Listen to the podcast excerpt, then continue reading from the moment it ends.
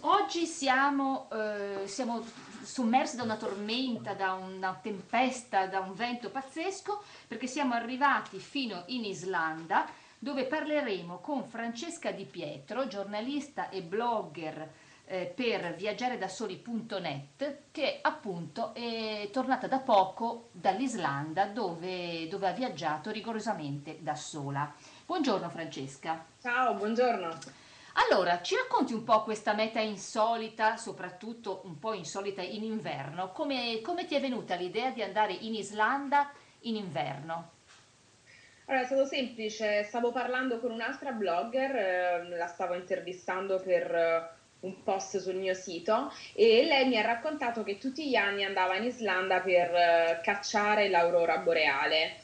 Io onestamente non avevo un'idea molto chiara di cosa fosse l'aurora boreale, pensavo che fosse uguale all'aurora australe, ossia il fatto di avere sempre, diciamo, chiaro, quello che adesso si chiama, cioè al nord si chiama sole di mezzanotte. Quindi lei mi ha detto no, ma l'aurora boreale è tutta un'altra cosa, mi ha mandato delle fotografie, io sono impazzita, cioè mi sono innamorata di questo paesaggio, ho detto no, vengo anch'io quest'anno, devo assolutamente eh, andare in Islanda. Ecco, ma aspetta, eh, spiega anche a noi allora la differenza, perché anch'io non ho le idee molto chiare. Eh, che cos'è l'aurora boreale?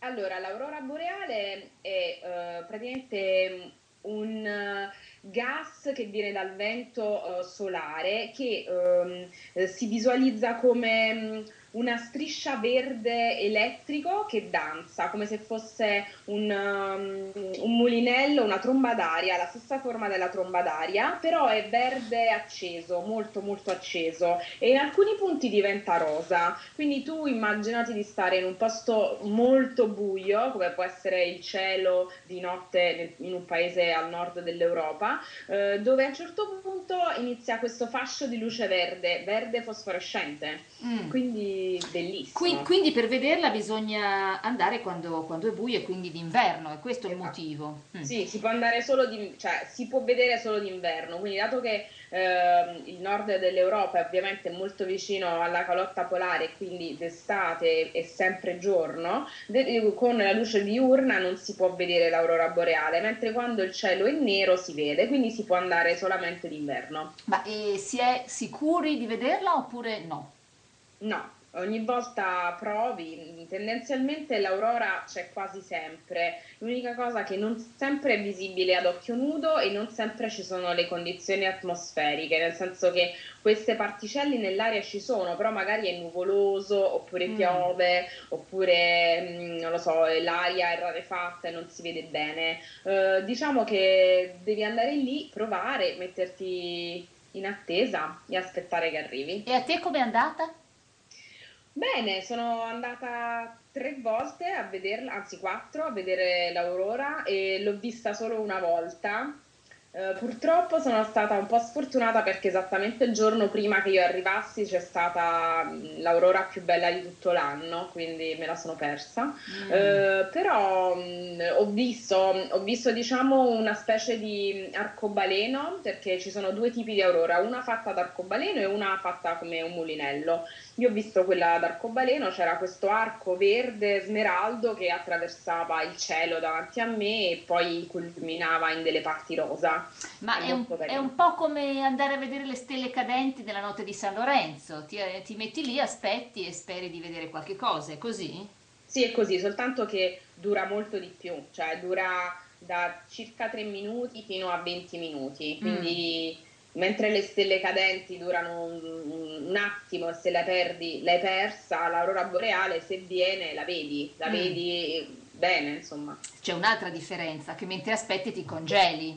Ah sì, devi essere vestito molto bene. Ecco, dai, dai, qualche particolare sul tuo abbigliamento mentre aspettavi di vedere questa aurora boreale, cioè come si va vestiti in Islanda d'inverno per vedere l'aurora boreale? Allora, premetto che l'Islanda d'inverno non è fredda come si pensa perché è mitigata dalla corrente del Golfo, quindi per farvi capire fa molto più caldo rispetto a Parigi, per esempio. Ah, cioè, cioè, cioè, in termini di, di, di, temperatura proprio, non so. Eh, io tutto il tempo che sono stata lì c'erano intorno ai 4 gradi, 6 mm. gradi. Beh, non male infatti, no, infatti, per l'inverno. Sempre sopra lo zero. Ho capito. Quindi buono. Mm. Eh, quindi diciamo che eh, considerando che l'Aurora si vede fuori dai centri urbani mm. e devi mh, mm, andare diciamo in un posto abbastanza isolato, spesso vicino al mare, perché ovviamente è un'isola e insomma vicino al mare è più buio. Ehm, io, io, personalmente sono stata bene vestita così, avevo ehm, il, il leggings termico Mm. E, due calze, quindi una termica e uh, cioè due calze, calzettoni, diciamo, uno termico e uno uh, più sottile di nylon oppure di lana sottile però. Um, il pantalone quello per sciare imbottito. Mm. Le scarpe da trekking, ovviamente meglio se le hai tutte impermeabili per alta montagna, io avevo quelle normali, insomma. Uh, e anche nella parte superiore avevo anche là la maglia termica, il pile e una giacca a vento lunga ovviamente guanti, cappello e una sciarpa. Insomma, non è un posto dove si va con i tacchi, no? L'Islanda, no. abbiamo capito. Anche se c'erano delle ragazze giapponesi che avevano gli stivali con i tacchi per vedere l'aurora. Ah, beh, vabbè, insomma, che fanno, forse fanno un po' sorridere, come quando vedi quelli che arrivano a Venezia, appunto, con il tacco 12 e pensi, ma questi dove andranno mai con queste scarpe? Sì.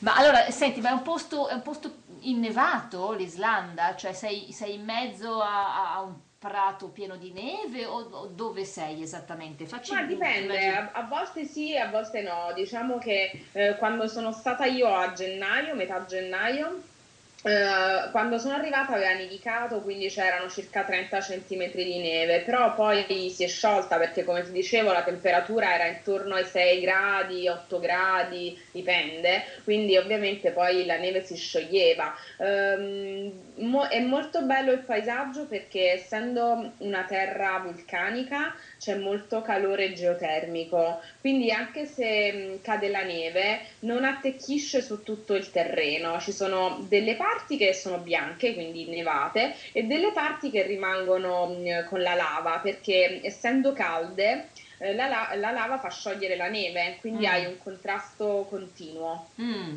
E, e, e, hai praticamente sempre buio anche di giorno? Proprio... No, no, no. Um, l'unica cosa che mi ha stupito perché non me l'aspettavo era che il sole ovviamente sorge molto tardi, quindi sorge orientativamente verso le 11 del mattino ah. e, tra, uh-huh, mm. e, tramonta verso le 4, 4 e mezza, poi mm. dipende dal mese, quindi quando sono nata io erano questi i tempi. Ehm, diciamo che il fatto che tramonti alle 4 non è molto distante da quello che succede da noi in inverno, però certo. il, l'avere l'alba alle 11 del mattino obiettivamente sì. è brutto. Eh, eh, sì, può essere un po' scioccante, insomma. Sì. Senti, ma a parte eh, vedere l'aurora boreale, che altro si può fare in Islanda? O che altro hai fatto tu, insomma?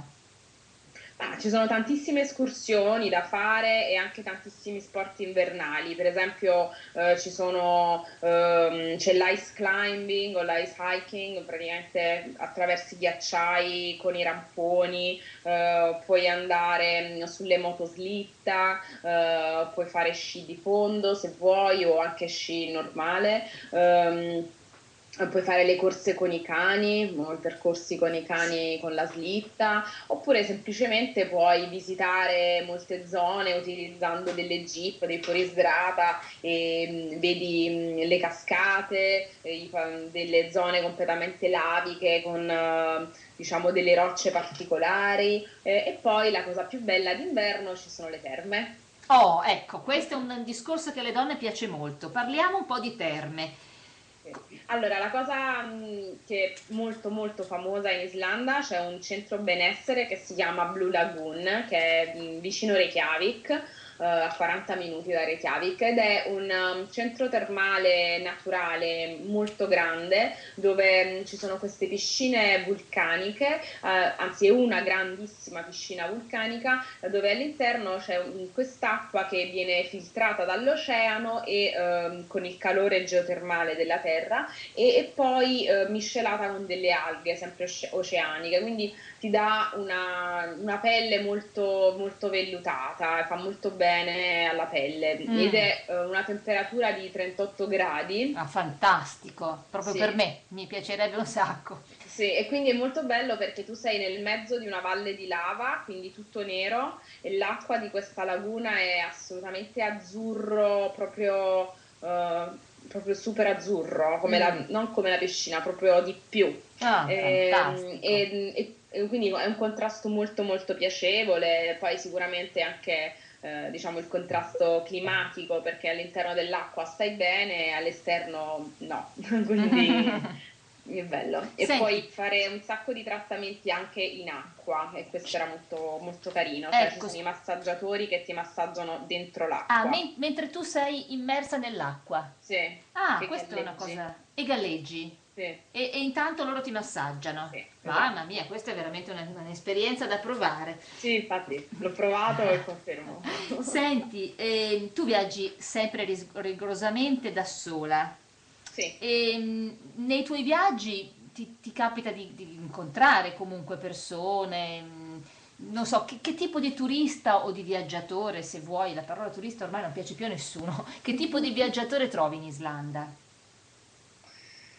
Allora, ehm, diciamo che in Islanda trovi molti turisti perché molta gente, specialmente d'inverno credo, viene per poco tempo, quindi in questo caso anche io sono stata poco tempo rispetto a quanto sto di solito. Eh, ci sono molti ragazzi, per esempio de, australiani o americani, che vengono a fare dei giri in Europa e vanno in Islanda e la cosa che forse è più frequente è che essendo l'Islanda un paese eh, a metà tra la rotta aerea dagli Stati Uniti e l'Europa, sì. eh, molte compagnie aeree prevedono oh, uno stopover in Islanda dove tu puoi avere la possibilità di stare alcuni giorni e visitare il paese. Uh, quindi ci sono molti ragazzi che provengono dal Canada o dagli Stati Uniti che vengono qualche tempo lì per uh, vedere questo paese, quindi questo um, è molto frequente, ho incontrato tanti ragazzi che avevano fatto questo. Mm, quindi un turismo abbastanza giovane. Ah, il turismo che ho incontrato io sì, perché ovviamente quando io viaggio dormo in ostello e tendenzialmente la media di gente che viaggia in ostello è giovane. Mm. Uh, ci sono uh, molte più famiglie o mh, persone adulte vanno appunto prevalentemente d'estate. Ho, ho incontrato gruppi uh, di persone, diciamo, magari mh, appunto famiglie, coppie. Uh, sì, di tutte le età, insomma, sicuramente, insomma, c'è un po' di tutto. Comunque è un tipo di, di viaggio abbastanza attivo, insomma, non ci sono delle, delle cose culturali da, da, visitare, o poche, forse? Mm, sì, direi quasi nessuna, è Qui... prevalentemente naturalistico, ma non, non lo riterrei necessariamente attivo, nel senso che eh, ci sono anche persone diciamo della terza età che fanno questo tipo di viaggi perché la, le strutture turistiche sono molto buone, cioè anche i tour operator hanno delle, delle maniere di viaggiare decisamente di alto livello, quindi ti possono portare appunto con dei mezzi di trasporto confortevoli ovunque e quindi questo attira persone di tutte le età, quindi non è necessariamente un turismo di avventura. Mm, puoi capito. farla l'avventura se la vuoi, ma se non la vuoi puoi anche semplicemente girare su un pullman di lusso piuttosto che una jeep. Ho capito. Senti, ma dal punto di vista della sicurezza tu lo consiglieresti a una donna che viaggia da sola o a un gruppo di amiche?